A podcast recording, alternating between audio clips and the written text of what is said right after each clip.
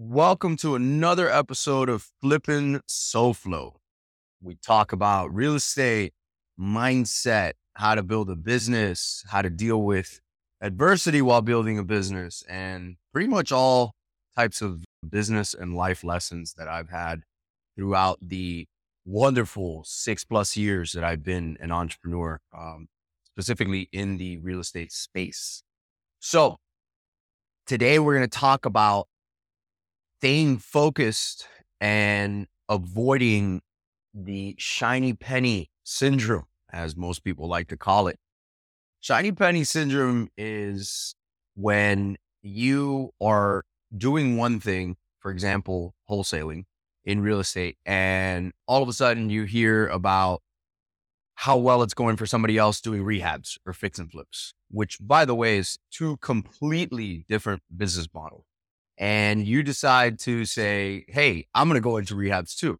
And now you're in two separate businesses.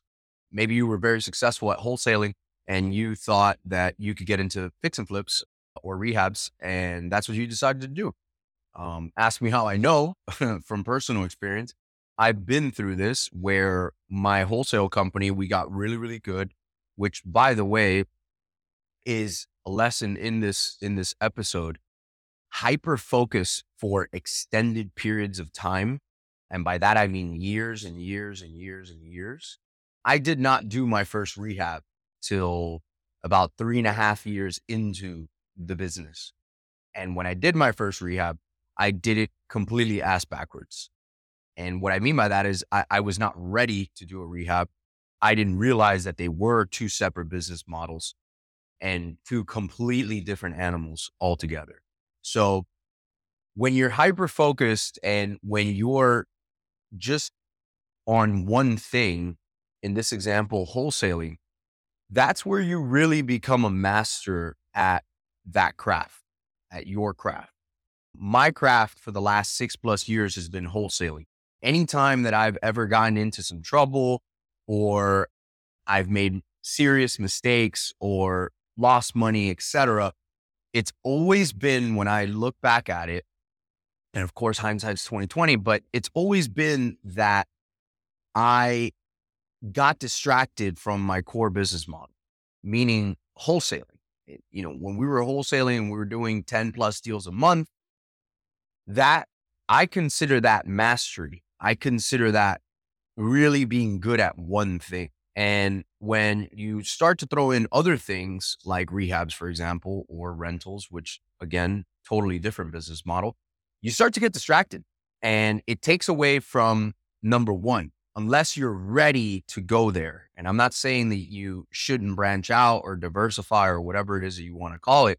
You should, but it, it definitely needs to come at a certain pace when you have key people that are in, you know, roles in your one company, your first cash flow, that could allow you to venture out into rehabbing or, you know, building up a, a, a rental portfolio, which is a whole separate business model, or getting into lending or going into commercial or multifamily, et cetera, et cetera, et cetera.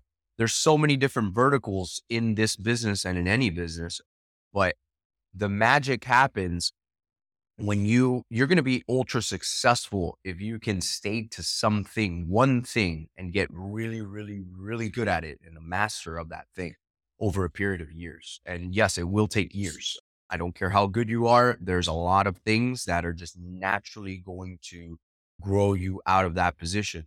For example everything that led me to be able to get to seven figures my first million dollars in business was a specific set of skills.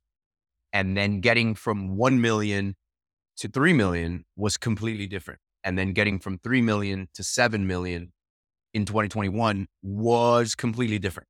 And now navigating what I'm navigating in 2022 with this down economy and the rates and this and that, and there's a lot of turmoil right now in the market. It's going to be completely different. And I guarantee you this a year from now, I'll record an episode and it's going to be a totally different version of what I needed to be to get out of there. So what got you out of Rome won't necessarily get you into the promised land. Um, and I think that the most successful people the Jeff Bezos, the Bill Gates, you know, those types of individuals, Mark Cuban, et cetera, they focused on one thing. And although they might have been unsuccessful in a lot of things leading up to that one thing that finally was a quote unquote hit, that's what it took. And they just continued to be relentless.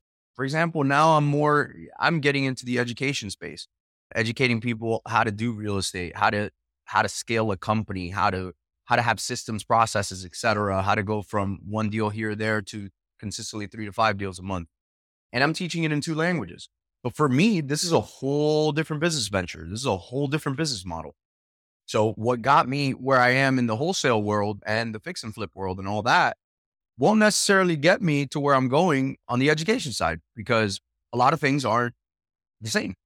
However, building this business another time around is much easier in a lot of regards. And I don't mean easy by saying that it doesn't require a lot of work. I just mean easier because I'm more accustomed to, you know, delayed gratification, to things not working out right off the bat, to, you know, sustain long periods of focus, like I just spoke about for years and years and years before I see the result, before I see what comes to fruition.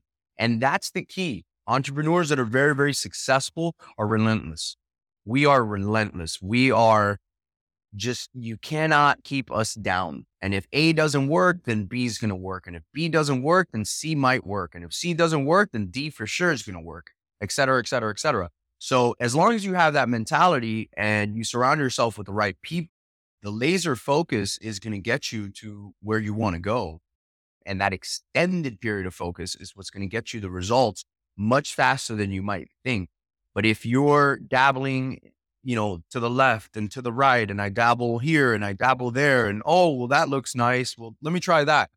That's where you start to get in trouble. And that start stop mentality is going to lead to years and years down the road. And you looking back and saying, man, I've been on this hamster wheel for this long because I wasn't able to stay focused. So the moral of the story on this episode is stay focused, stay hyper focused for extended periods of time You'll be shocked what you can achieve and perform and what you can see in terms of results. And then when you are ready and when you've become a master of one, then you can branch out and do another different business venture. My preference is to stay within your sector. I think you're going to do a lot better that way.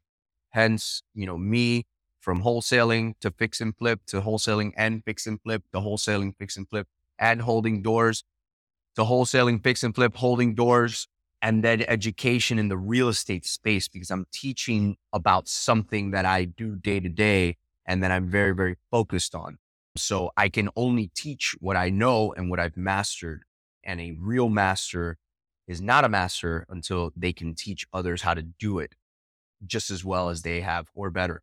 So I wish you guys a good day. And remember, just stay focused. And we're going to continue to be talking about cool stuff on this podcast and just the day to day of an entrepreneur and my journey and where it's going and where I've been.